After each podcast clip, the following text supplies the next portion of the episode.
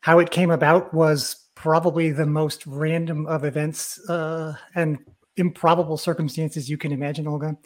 I was sitting in my apartment in Frankfurt reading the Wall Street Journal when I saw an ad for this job posted there and looked over to my wife and said, Hey, would you be interested in staying in Europe for a little bit longer? Because we were only supposed to be in Frankfurt for three years. Of course, it was more than just responding to an ad, but that's how it worked for me. I saw an ad in the paper, I responded to it, and then there was a series of other improbable things. For example, I learned how to speak German before I went, and I was able to interview with some of the management team in German. It turns out I didn't need to speak German to do the job because it was almost all in English, but just showing that cultural affinity was a mark in my favor. And then a few other small things like that that I think helped give me a leg up. But honestly, mostly it was just the company had a young management team and was willing to take a chance on young, inexperienced, but ambitious people. I was 30 when I got the role. Wow, I love that. And and and how long were you in that in that uh, general counsel role? 20 a little over 20 years. So that whole time from 30 to 50 was all on all the time. Of course, as with any role, if you've been in it a while, you know that it is as your company evolves and expands, your role evolves and expands. I took on responsibilities, I took on special projects. I never felt like I was doing the same thing for more than a month at a time, even though much of the responsibility did stay the same. So I, I grew with the company um, over that time. And actually, interestingly, most of the colleagues I started with, that junior management team, stayed for the entire journey as well, which made it immensely rewarding. So let, us talk about it. You said you you know you, you had a job for 20 years. As somebody who never had a I, I I haven't done anything for 20 years other than being alive. Um, I haven't practiced law for 20 years. I haven't been married for 20 years. I haven't had kids for 20 years. Okay. Uh, I've been married for 15, so I guess close enough. Uh, but I've never had a job uh, for, for that long. So I've almost unimaginable for me to to to have that type of commitment. I'm not saying never. I'm just saying I've never done it before. Um, but you said, look, I mean, I've had many special projects. Let's talk about that. It sounds like your job, you know, your title may or may not have changed much over 20 years, but you have your job has changed many times. When you talk about special projects, what is that? What are the examples, and how do you get them? I think finding ways to stay motivated and to keep the right perspective about your job is the key to doing it for the long term if it is a job that you like. And i happen to like my job and my company a lot. I liked the word you used before olga. I think you re- wanted to refer to identity crisis rather than midlife crisis. And identity crisis isn't bad actually. I had a couple of those including one right in the middle after 10 years where i said oh i, I gotta uh, career progress requires me to go get a bigger job. I gotta go be general counsel of a bigger company you know, I got to be at a Fortune 100 company because that's what career progression means. And I went off and I interviewed and I got offered another job. And it was only when I was evaluating whether to take that job or not. And I took the opportunity to really think about it and talk with colleagues, including my my boss and my management team. Right, I told them before I I went off and uh, took the job, which caused me some difficulties in rebuilding trust with them. But I'm still happy I did it that way. And it it led though to the most important learning I had over my career, which let me stay in my career. And I haven't forgotten your question. I'll come back to it, but I just want to say this. Realizing what was important to me, what I liked about my job, and the things that made me value it. Uh, do I like the people I'm working with? Do I like the work that I'm working on? Um, do I trust that my company has uh, a good strategy and good career prospects? I realized I had everything I needed for a successful career and a happy life right there in front of me. And I would be a gigantic fool to be giving that up for some temporary uh, hit I got from making a change. I wrote an article about it. It was one of the first articles I wrote. I didn't publish it until years later. It's called The Stoic Career Path. And it was really a way to think about well, what do you get out of your job and why do you like it? So I'll stop with that, but then I'll come back and answer your question about how did I change my job as a result? What the things I did alongside the GC role to help keep it interesting. But does that make sense to you? What I just said? Yeah, no, it was. I I I was listening uh, in suspense. I, I do want to get to the things. I, I do also want to talk about the article that you wrote. So I'm letting you talk because all of this is very interesting. Not because I'm particularly polite, although I am sometimes exceedingly polite. Uh, So, okay, some of the things I did to keep it interesting along the way were inside my company and some of them were outside my company. like you, I've been working together with the Association of Corporate Counsel for many years. You you started writing for external publications quite a long time ago. I only started doing that recently, but those, you know, volunteering with ACC, going to ACC events, meeting ACC people, talking on panels, and now, of course, contributing uh, original uh, publications for them. Those were all ways that I could do something adjacent to my job, clearly helping me in my job directly sometimes with substantive know how, but then indirectly by getting to meet other interesting, cool people. That was something that enriched my on the job performance for a long time. Yeah, I love ACC. Fun fact, you may or may not know, I um, I actually st- helped them to start their um, online document publication. For the longest time, I was the only contributor. And I did not know that. That is yeah, so awesome. Yeah, and because remember they used to have that what I used to call a Vogue for in-house lawyers, the the actual physical publication that yes. they were mailing to people. And I was saying, telling them, you know, when they started, which was a while ago, this this was kind of out of style. Increasingly, we should have an online publication they eventually heard me and um, and uh, I, because I was pushing for it, I, I got and at that point I was publishing for the Above the Law quite a lot. Um, I got the opportunity to to contribute like the first 10, 20 articles uh, there. So for the longest time, I was the writer there too. Um, but um, now it's it's staffed up, it you know, and um, it's it's a great publication featuring amazing thought leaders like you, James. I'm I'm really excited. It's a really vibrant place where people share their practitioners share, you know tips and tricks and the career paths. So I'm really excited. But yes, I remember that publication when I was making a business case as an outsider that maybe we should stop sending the Vogue uh, to the mailbox. And the, it was funny because we had a real discussion. You may appreciate this. Um, I was told that there are people who collected them, and they will have a hard time transitioning to to um, to uh, online publications. I said that I went to my local Goodwill and I saw somebody donated their collection of National Geographics and Vogue that they've been collecting for the last 20 years. Um, and I said, expect that coming to the town near you for the ACC physical publications, as much as I really enjoyed getting them in the mail. Um, but yes, so I'm no, so glad. The, the online version is, of course, awesome. I have to admit, I was one of those people who liked getting the hard copy version, mainly because I would create a little pile of reading materials. So I'd get the Harvard Business Review, I'd get the ACC docket, and I'd have this little pile of stuff that I would take with me on the plane. Uh, where I would have eight hours of uninterrupted reading time, and I used to really enjoy it. But no, that's awesome. Good for you, uh, helping keep the ACC moving in the you right can still direction. do it. You pay 10 to 20 bucks depending on your flight for internet access, and you can access anything on ACC docket. But maybe it's a different experience than holding a hard publication. I agree with you. It, it was actually very beautifully done. It, it it it was really nice to hold it in its in, in your hands. And I'm going to disagree with one small thing you said in that is I would find the person who enabled Wi-Fi on planes and push them off a cliff because I used to love that uninterrupted time to study and work and think. It was just such a relief not to be connected for a little bit of time. But okay, enough of that. this is just theoretical disagreement. That sounds good. So, what else have you? What, what else did you find useful to um, to um, supplement uh, the twenty year general counsel career to to keep you excited and and and and to explore different things? Two external things I'll mention, and then one category of internal things. Maybe to start with the internal things, I volunteered for projects that were outside my scope of responsibility.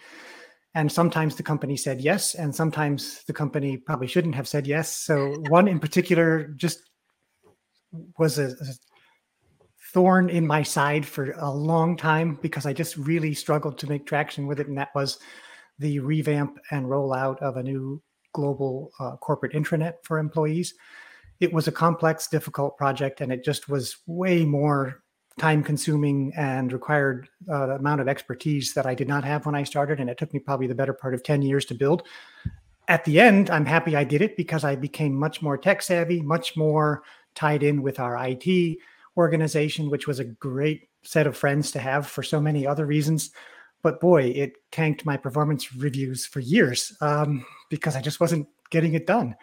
So that was a humbling experience to realize that just because you're good in a few things does not mean you're going to be good in everything you try. And that was good to learn. Painful, but good. yeah, yeah. No, I, it's it's it's it's true. Um, and I think there's a little bit of you know being a really good lawyer and being really good in-house lawyer, being a really good general counsel is definitely sort of a skill, and not everyone perfects it. Uh, when when you do get to the other side, there is a little bit of an arrogance that that that comes with it, where you feel like you can be anything and do everything easily. Um, that's not true.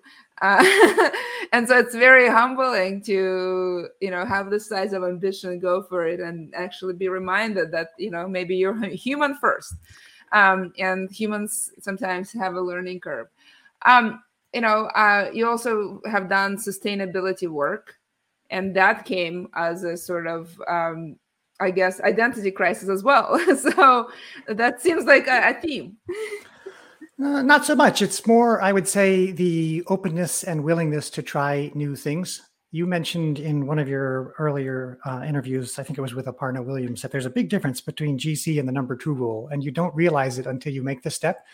But then once you've made it, uh, you you do start to feel like, oh, I can do uh, anything I set my mind to. And if I had to err on the side of overcautious versus overconfident, yeah, I'm going to pick over confident because it opens you i mean it even if you make mistakes and don't always succeed it means you're open to trying things in a way that you might otherwise not so i'll give you the other examples one is so simple but it had a huge impact on my life and the other one is maybe a bit more profound the simple one was just reaching out to do some intentional networking i think you referred to it in one of the discussions you had, maybe with David Ham, intentional versus accidental networking.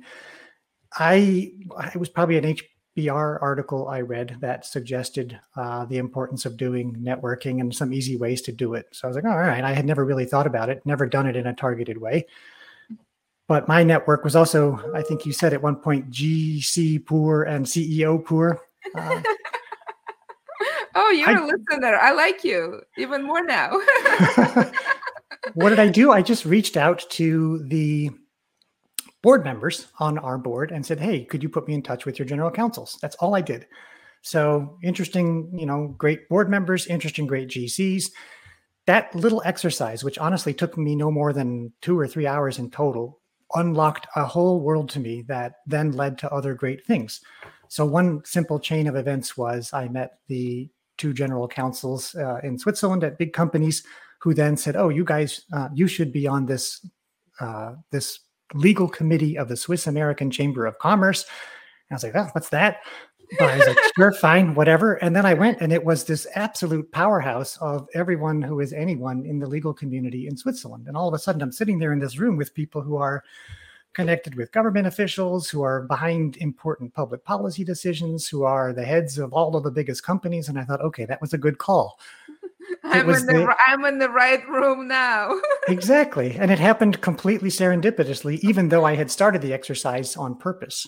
Um, in that room, I also met the head of the Europa Institute of the University of Zurich, who invited me to give a talk at, you know, a lecture. And that led to over a series of escalations, uh, me ultimately teaching in the LLM program. So, what I want to say with that is sometimes very small things lead to bigger things. So the openness to going out and talking to people on the one hand, and then to when somebody says, Hey, would you be interested in giving a talk? Your first answer should be yes, even though your gut is saying, No, I'm way too busy. I'm never going to have time to do this because you don't know where it's going to lead. Yeah, no, I um I, I found that talks, conversation, small groups are large, uh, are very powerful ways to connect and um, and bring people into your life and have them root for you. Um, you mentioned teaching. That's something you and I also have in common. What do you teach? How long and why? So, really, the teaching started with doing trainings inside my company. We want to share information about culture, compliance, values, guidelines, you know, stuff that lawyers work on and do but I took it as an opportunity to become an interesting and engaging speaker and presenter. How do I take otherwise dry topics that people don't like or may not like and make them interesting and accessible? So, really, I think of myself as having been a quote unquote teacher since early on. Switching to doing that for external audiences required almost all the same skills.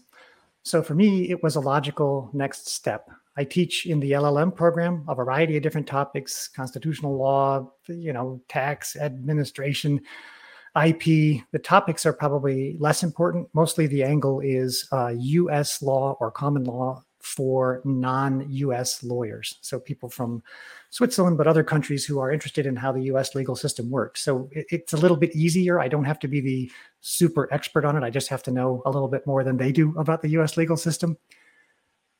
Something I'm proud of is that after having taught for a number of years, uh, I was able to develop together with the University of Zurich a 14 week in house counsel course uh, with 30 different faculty from mostly in house counsel, senior legal positions across Switzerland and Europe, who then serve as the faculty, giving an absolutely awesome introduction to what are the things you need to know in order to be uh, the most effective in house counsel. So that's a whole new course that we developed together.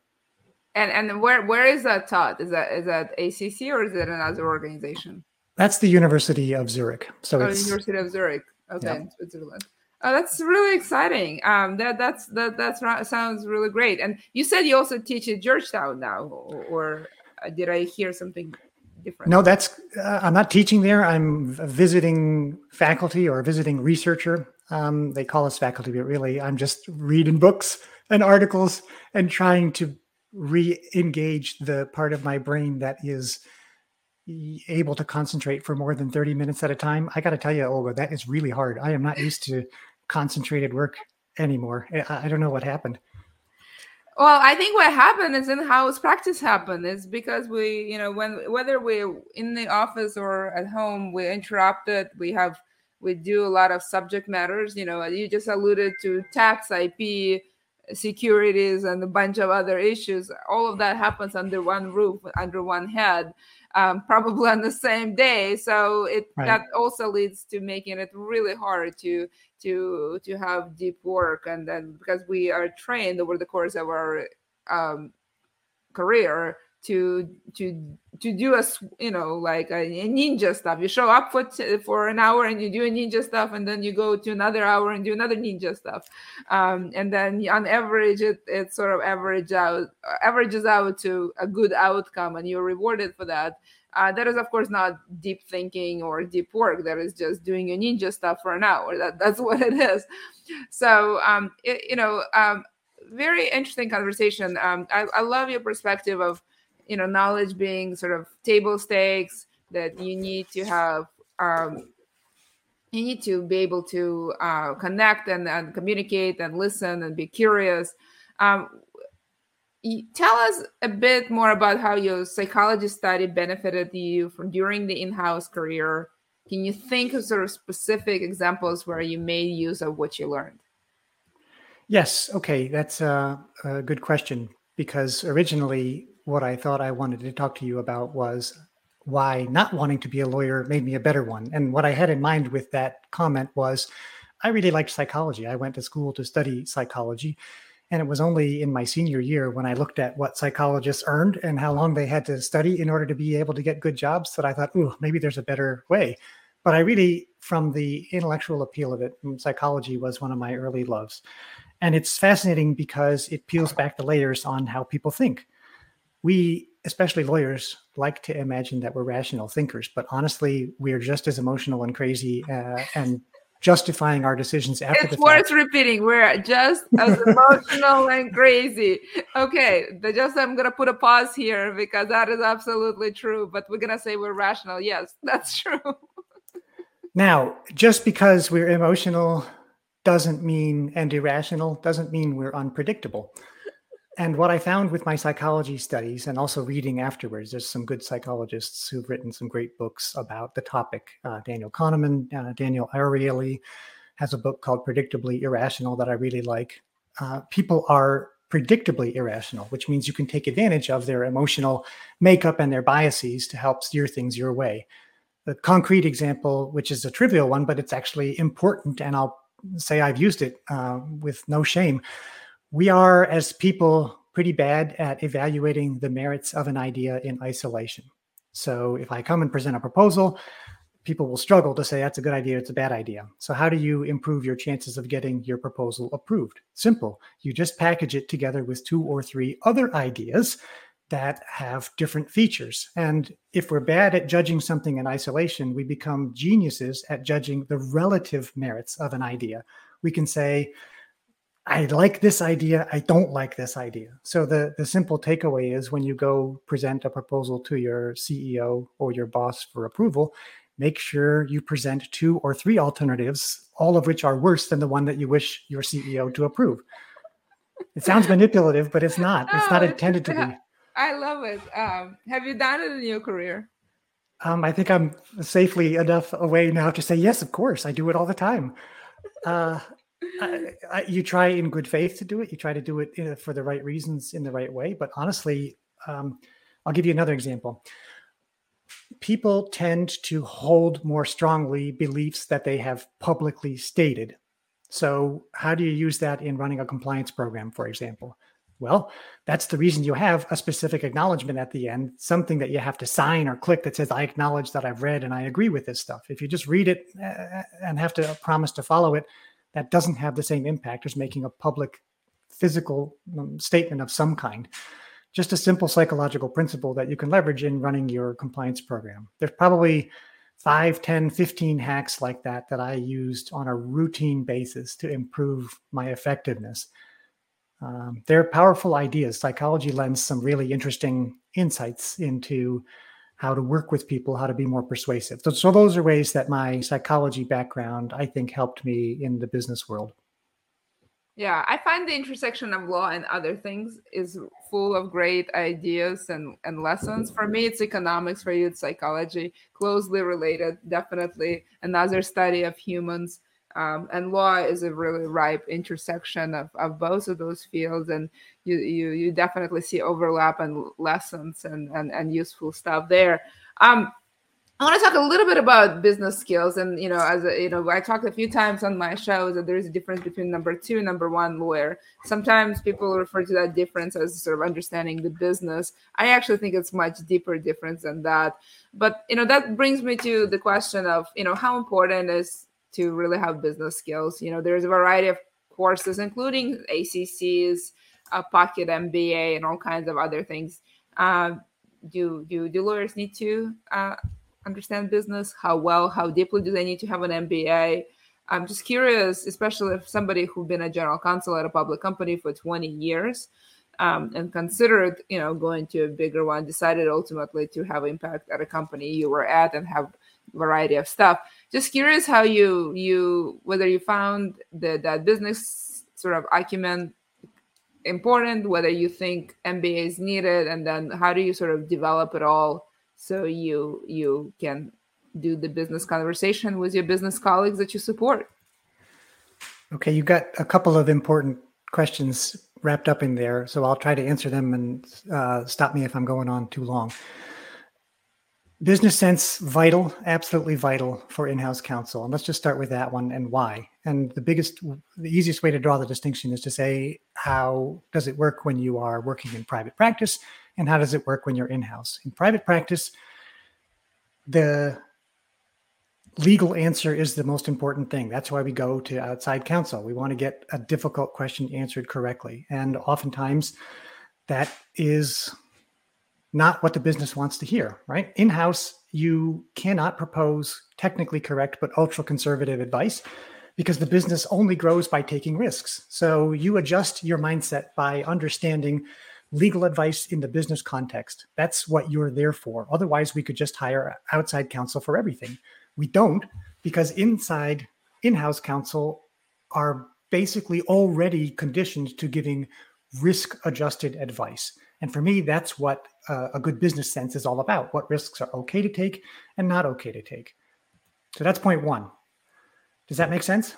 Yeah, yeah, no, it makes sense. I'm actively listening. Yes, absolutely. Okay. And then the second question, which I think is an interesting one do you need an MBA? Um, I'm biased because I got one. before I went to practice law, that was the second step. I, I thought, okay, I'm going to go get a law degree and a business degree because I want to enter into a business career. It wasn't until I was almost done with law school that I thought, ah, maybe it would be good to work as a lawyer. It took me a while to make my way back then. I worked a couple of years, five years in private practice, to what I think is the sweet spot for people who have that interest in the business side of things and in economics, but then also uh, want to practice law. In house is a great place to do that. I would say, if I'm honest, the MBA was exceptionally helpful, but it's certainly not necessary.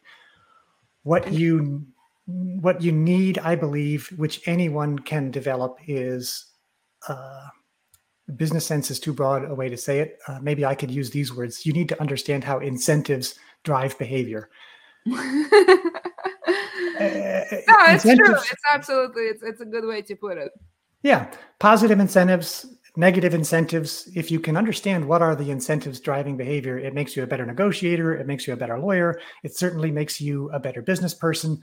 Did I benefit from understanding, you know, Michael Porter's five forces model uh, and other things? Absolutely for me, it was I, I, never wanted to be relegated to the narrow role of just answering legal questions the more you can sit side by side with your colleagues on business questions, the better partner you'll be.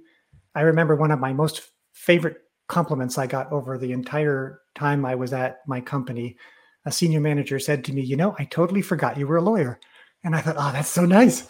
I'm here because I'm the lawyer, but they are also listening to me because of my judgment, my general business judgment. And lawyers have great judgment, right? We're great at analyzing things. It's a small step, I think, to then saying, and I'm willing to give an opinion, because I have one, about a business topic. I think most of the time we hold ourselves back because we think it's not our role. It's not that we don't have an opinion. Many smart lawyers, I would say most of us, actually have a good opinion. We just don't know if it's appropriate to share. Yeah, yeah, yeah. No, that swimming in your lane thing is definitely mm-hmm. a thing that you see with lawyers, in house lawyers, or otherwise. But coming to the end, I have a few more questions. Maybe I'll ask you about your frustrating experiences. You had experiences as general counsel, as uh, sustainability leader, as uh, someone who contributes to ACC, somebody who is teaching, somebody who is a scholar that I, who who now professionally reads stuff and uh, and uh, and and deeply thinks about it. I, have never done that, so that did not come out as naturally. It's just somebody who who has no idea what that means. Let's talk about frustrations. Do you have any? And and and is there a common theme around that? So the the short answer is I have them. I have them in spades.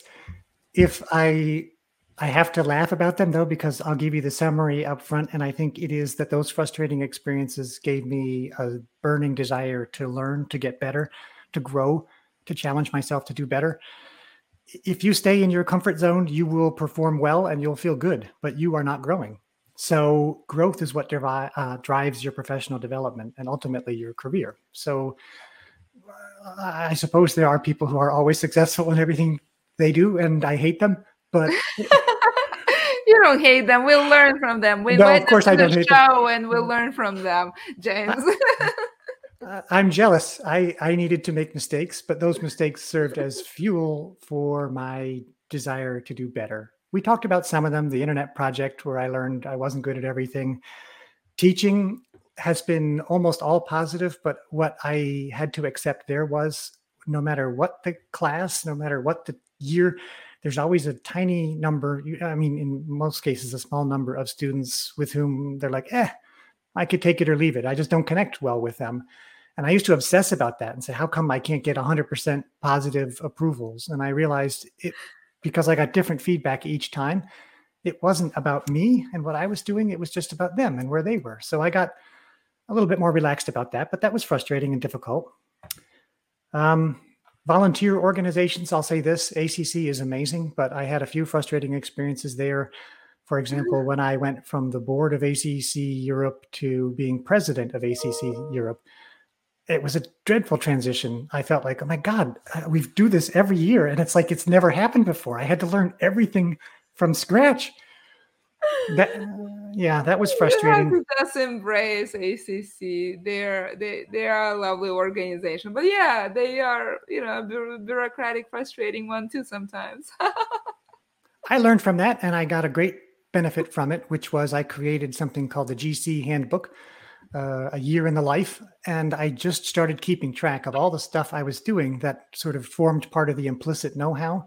And I built it up over time. This was years and years and years before I ever thought of transitioning. But when I did transition, that served as an exceptionally useful tool for me to work with my successor so that she didn't have to start from scratch like, you know, I, I wouldn't have wanted to. James, I love this conversation. And thank you for sharing your experience as general counsel, as a sustainability leader, as ACC leader, as a teacher, as all kinds of volunteer, all kinds of things. As I mentioned, you know, before, in-house leaders are humans first, and they have lives that are rich and and full of all kinds of stuff.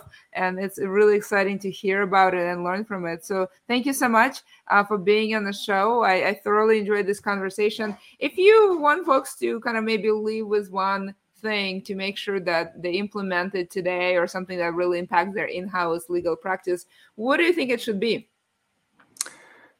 uh, it's been a pleasure, Olga. Thank you very much for having me on. I'm honored and delighted to have been here. Uh, the thing I would leave people with is this it is no matter how busy you feel, and trust me, I know you feel busy, say yes to a few things that are not core to your job, but close to it. Do some volunteering, do some intentional networking, because not all of those things will pay off, but some of them might, and they'll pay off in unexpected ways. So, if you really are interested in career development, career growth, you need to put yourself into some new and uncomfortable situations and just let it go.